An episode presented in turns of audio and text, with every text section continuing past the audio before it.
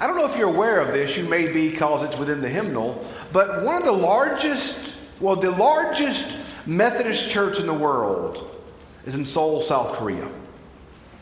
The, the nation of South Korea is a very Christian nation, and in that in particular is a very United Methodist, or very Methodist rather country. Uh, it's a separate Methodist church from the United Methodist Church, but it's a very Methodist church, country.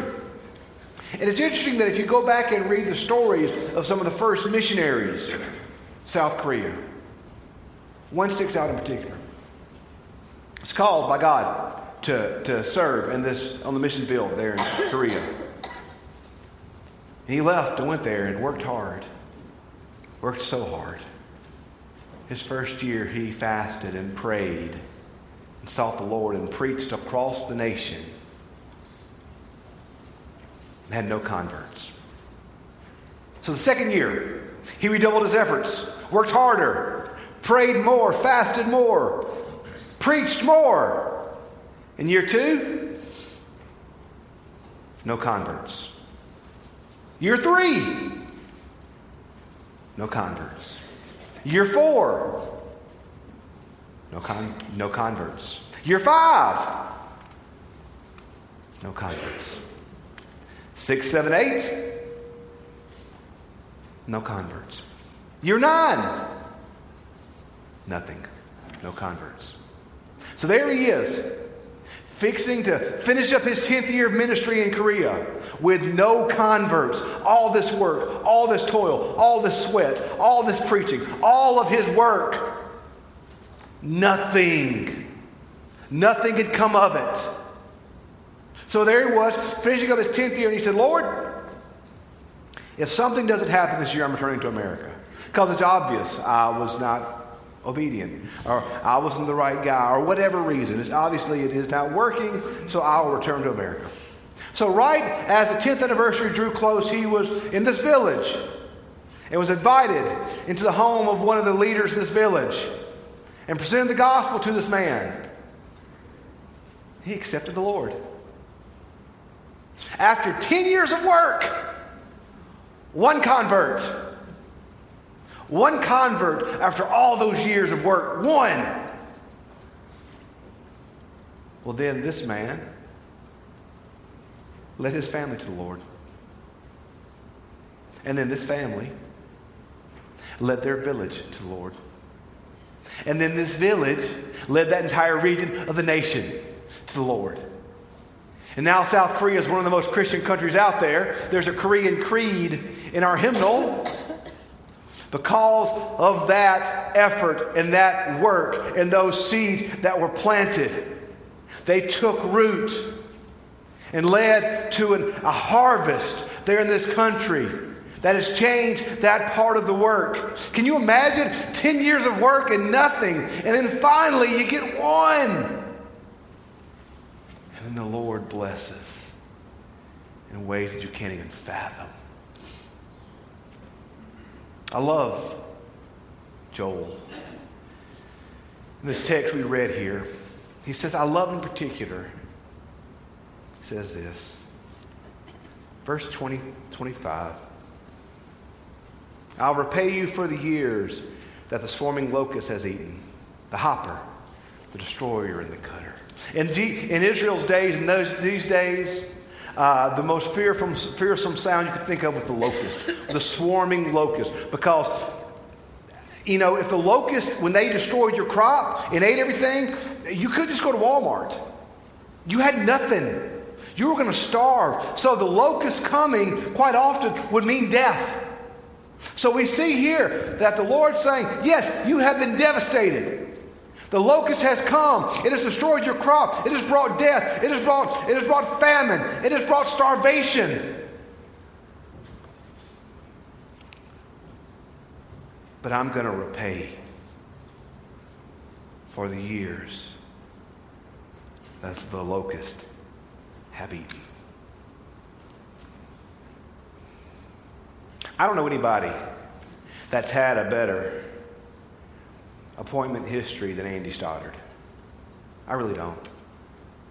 I've served, I think, not just the best churches in the state of Mississippi, but the best churches in all of Methodism. I, have been blessed in every, every appointment that, that I've had. Blessed beyond measure. Love all of them. Love all of them. I've, I've been so fortunate. God's been so good to us. We've fallen in love with St. Matthew's. We've fallen in love with this church. I mean, me personally, y'all are good to my wife and kids. And you're good to my wife and kids, and I love you. So, I mean, that goes a long way in my book. But y'all, y'all let me preach with a Kaiser blade. I mean, who does that? We dumped dump load full of dirt in the front yard and said, hey, y'all come get some dirt. And y'all did it. Y'all have responded to visions and dreams and ideas in ways that are amazing. We get talked about in town. We kind of crazy for Jesus. That's awesome. People are talking about what God's doing here. And I love it. Because, see, y'all, I believe God's repaying us right now for the years of the locust. Let's be honest. Hadn't always been easy, has it? We've lost some good people through the years, haven't we? Hadn't always been easy. There have been difficult days, difficult moments, and difficult decisions. And I believe that God is in the process, because of your faithfulness, for paying back that which the locust have eaten. I believe we here at St. Matthew's have an amazing history, a beautiful history, going back to Wesley and going back to, for many years. But I believe this with all that I am, that our best days at St. Matthew's are yet to come. As Justin told us last week, we don't look back, we look forward. That our best days here in this church have yet to come, have yet to be unfolded, and have yet to be given to us. And that God is paying us back grace for the years of hurt, for the years of anguish, for the years of brokenness, for the years of pain. God is pouring out His grace upon us in amazing ways.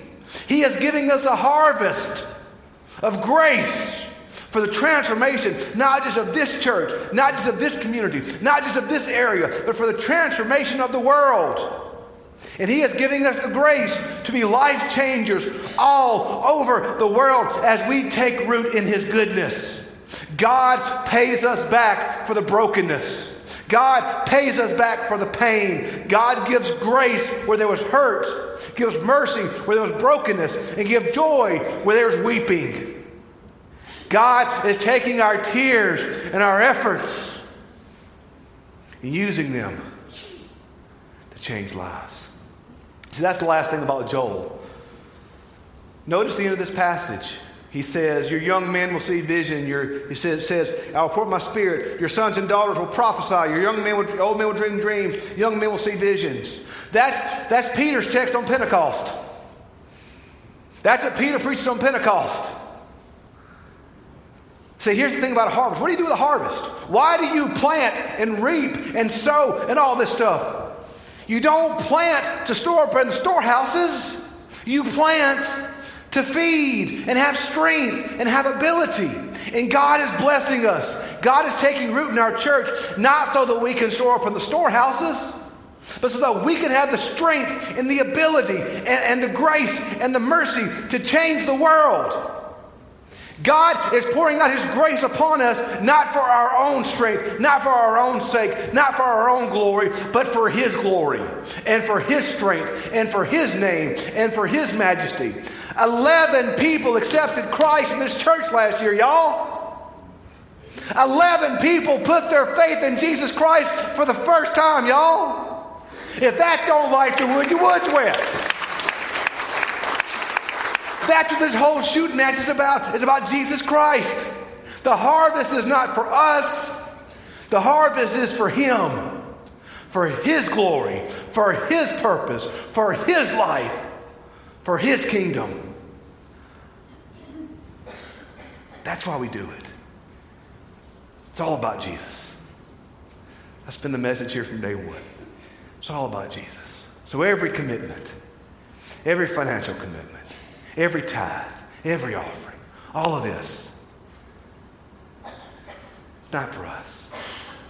It's for him. And through your efforts, through your faithfulness, God is repaying what the locusts have destroyed. And y'all, our best days are yet to come. Our best days are yet to come. So take root with us. Take root with us. Take root with this church. Take root with all of your life in this church. And see, and see what God wants to do. God had a great vision for that missionary in Korea to change that country. God has a great vision for us. Will we take root in it? Will we do it for his kingdom? Let's pray.